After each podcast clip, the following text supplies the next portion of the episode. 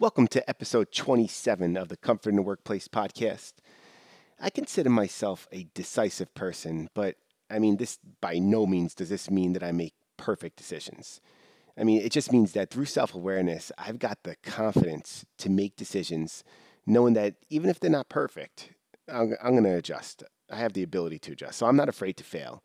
And failure for me, I welcome failure. I consider it a new data point that helps me to make future decisions. So in episode 27, I want to talk through my approach, my thoughts on big decisions. I want to talk through how important I think it is to pay attention to the decisions that you make on the small stuff. And then lastly, we'll go over what to do. What's the best? What should you do about bad decisions? So with the big stuff, I really truly believe that there are no bad decisions, and I'll caveat that there's no bad decisions as long as you have a system in place to follow up. So with the big stuff, even if you make the perfect decision up front and you've got it all figured out and you know exactly how it's all going to work, if you then make that decision, leave it off to your team, check out, and you think that the team's just going to go and execute and everything's going to go flawlessly, that perfect decision's going to turn into a wrong decision real quick. Because things change. The thought process change. The variables change.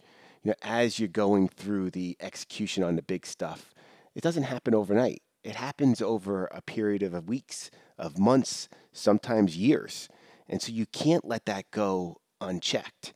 You have to be able to make the adjustments. And in order to make the adjustments, you got to be in tune with what the team's working on. You got to be in tune with the progress that's being made, with the issues that are coming up. And so I know micromanagement has such a negative thought out there, and I'm not encouraging you to be a micromanager at all.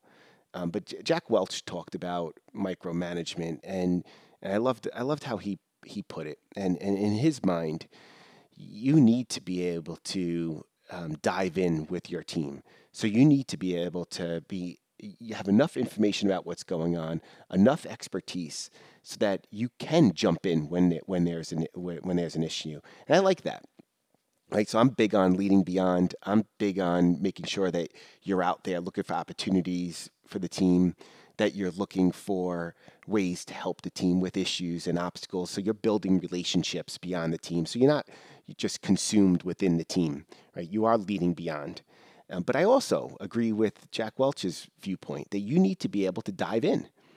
And so part of that is when you make those decisions, you got to own it, and you got to be part of it. You got to be there with the team. You got to see the issues. You got to be able to feel it.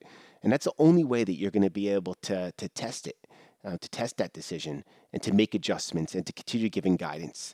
Because a lot of times if you do check out, the team's going to make those adjustments on their own. And sometimes they're not going to have the full view. As good of a communicator as you might be, that team might not have that full thought process of what went on in your mind when you made that decision, what all of those variables were, what was the full context. And so without that context, they're going to start to make decisions. And so you need to be involved so that as those decisions are being made, as those adjustments are being made, you're able to influence it and you're able to provide the context and the follow-up. And so I do believe that with the right approach, there are no bad decisions when it comes to the big stuff. There's just too many changes. There's too many variables. There's too many things that are going to evolve. And so for me, that's part of why I'm able to be decisive, especially on the big things, because I know that I'm going to be involved enough. I know that we've got a strong team. I know that we're going to be able to make the adjustments, and I know that we're going to need to make adjustments because so many things change, priorities change, new information comes through. There's always going to be people leaving the company, people coming onto the team, advancements in technology. There's going to be 1,000 reasons why you're going to need to make adjustments. And so for me, I want to make sure that up front, you take in as much information as possible. You certainly want to be deliberate with your decision. You don't want to be haphazard, but you want to be decisive. Make the decision, get an approach in place, start moving forward, and get to the point where you establish a framework of problem solving and making adjustments, making sure that there's transparency, making sure the team gets comfortable with making adjustments and problem solving. And so that's how I approach the big decisions. That's why I'm able to be decisive, because I know that things are going to change and I know that I'm going to have to make adjustments. And so I put a process in place that allows you to make adjustments. And like I said, up front, yeah, you're doing your homework. You're putting some options together. You're making sure that that you're looking at as much information as possible, but do it quickly. Get through that, get into execution.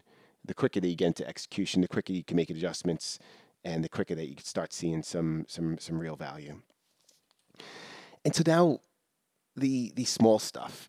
And when I'm talking about the small stuff, I'm talking about the real small stuff, right? So I'm not talking about decisions that you're making on things that are going to be executing over a couple of weeks, or there's a product launch or a new project. I'm talking about the meetings, deciding whether to show up at a meeting a little bit late, or deciding whether to skip a meeting altogether and blow off a meeting, procrastinating on an email, not texting someone back.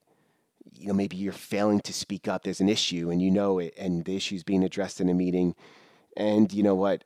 There's a lot of politics going on in the meeting. And so you decide just to keep your voice to yourself.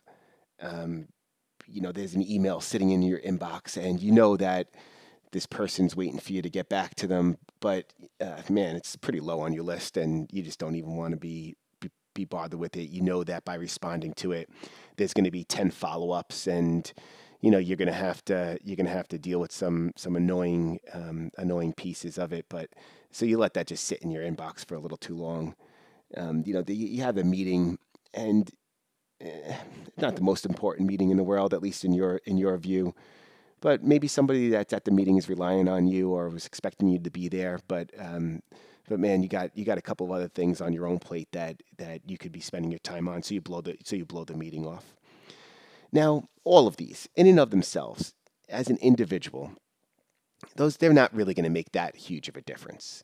But what I want you to pay attention to is if these things string together, it becomes your reputation. And so by missing a meeting, by procrastinating on an email, by not speaking up about an issue, you are building a reputation there. And those things compound. And it makes a huge difference. And it makes a huge difference because you could be missing out on opportunities. So even in that particular meeting or responding to an email, you don't know what the follow-ups are going to be. You don't know what really is going to be discussed in those meetings. Maybe there's going to be an opportunity for you to influence. Maybe there's going to be a huge opportunity for you to show your leadership and to provide guidance and to use your expertise and your experience to help influence and help set direction. Maybe by not speaking up about an issue, maybe you're missing out on an opportunity to lead. So if you speak up on an issue and you have some good viewpoints, the executives might be looking to you to lead and to help resolve it. And so you're missing out on opportunities to help. You're missing out on opportunities for leadership. And then, just as important, by not being there, you might be missing out on the ability to lead and drive and set direction on the big decisions. So by showing that you're reliable on the small stuff, by showing that you're present, by showing that you're in it with everyone, it puts you in a position to be the one making the big decisions. And so now you have this approach that I laid out with the big decisions. If you have the reliability and you're showing that you're a dependable person, you're showing that you're with the team, that you're there to support, you're there to provide insight, you got some good opinions. You tie those two things together, and now you're starting to establish your brand as a leader. You're a decisive person. You're not afraid to fail. You're working with the team to make adjustments. You're not just there for the big stuff, you're there for the small stuff too. So you're showing this dependability. You're showing somebody that could be relied on. Now you put those two things together, and you now have this tremendous brand as a leader. You have this reputation that's out there. And that reputation helps you approach good decisions, bad decisions, because you know that you have that confidence, you have that foundation, you're able to make adjustments. Now, even with all that great stuff out there, you're still going to make some bad decisions. You absolutely are. I mean, we all do. I mean, none of us is perfect. It's part of the human nature. You know, sometimes you have some tendencies, you have some weaknesses. Sometimes some of us at times we self-sabotage too. So that's just part of being a human. And absolutely, it's going to happen to each of us in different shapes and forms. And so what's most important to me is that you have to face it. Don't just ignore it. Don't just sweep it under the carpet. You know, face it right out in front. You know, don't let it become a habit. Stop it right where it's at. So you have that ability. So you missed that one meeting. You procrastinated on an email. You better be damn sure that you're making the next meeting, or you better be damn sure that you're responding almost immediately to the next email, or even the email that's still sitting there. Don't forget about that one. Get that one responded to as late as it might be, even if it's too late. Apologize that it sat in your inbox. You know, face it up front. You want to make sure that you're owning your bad decisions, because at the end of the day, like I said, everybody knows that people make good decisions, people make bad decisions. It's what are you going to do once you make a bad decision? What adjustment are you going to make? Are you going to take ownership? Are you going to take corrective action? And then most importantly, are you going to stop it from becoming a bad habit? So even before you make those bad decisions, especially on the small stuff, I mean, you know it. You know when you're letting that email sit. You know when you're going to blow off a meeting. Try to avoid it. You know, try to recognize through self-awareness. You know yourself, know your tendencies, know your weaknesses, and try to pay more attention to it so that you're stopping it before it even happens. So that you don't need to go back and address it. And even through that self-awareness, knowing your tendencies, trying to pay extra attention to, man, if you know that you need to blow off that meeting, or you know that you just can't get around to respond, communicate it up front. Even if you don't do a full response to the email, just, hey, sorry, can't get to this yet, real busy, I'll get to you by the end of the week, or my apologies ahead of time, I've got to miss this meeting.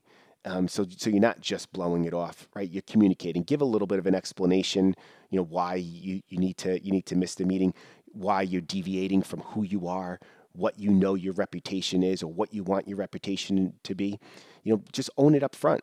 You know, so have a little bit of communication, have a little bit of transparency, and even when you do have to make those bad decisions on the small stuff, you're able to justify it a little bit, and at least gives people some insight. And at the end of the day, by doing that little bit of communication, that's building in reliability. That's building in a reputation of being dependable, because you're owning it up front. You're not only owning the bad decision after the fact, but you're owning it, the bad decision, before it even happens, which is even better. So to me, it's all about good decisions, bad decisions. You know, we've all got them. We've all got to live through those for sure. It's what are you going to do about it, and what are you going to do about it sets your reputation. It tells the company that you're reliable. Tells the company that you're dependable, and it puts you in a position for even more opportunities. It puts you in a position to be able to influence and set direction. So pay attention to it. Know that you're going to have both good and bad decisions, and know that you have the self-awareness to know that you're going to be able to make the adjustments, you're going to be able to own it, and you're going to be able to move forward. So please join me in creating comfort in the workplace by respecting team members and demanding excellence.